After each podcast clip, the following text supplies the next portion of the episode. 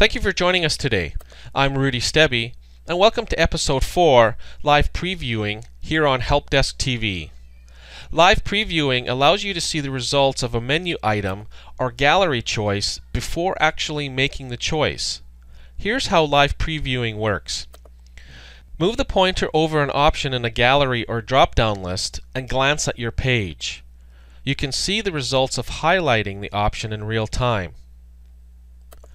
For example, you can see the different font choices available for your use.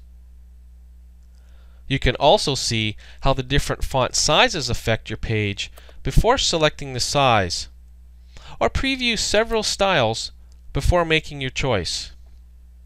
You can decide whether choosing that option is worthwhile without choosing the option first, or repeatedly trying commands until you get it right. A mini toolbar is a ghost-like toolbar that appears on screen to help you do a task. For example, selecting text will show you a ghost-like mini toolbar. Moving the pointer over the mini toolbar and it ceases being ghost-like.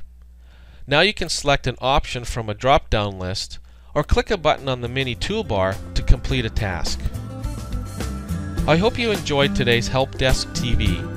If you have a comment about this program, a question, or a shortcut you would like to share with me, send an email message to me at feedback at helpdesktv.ca.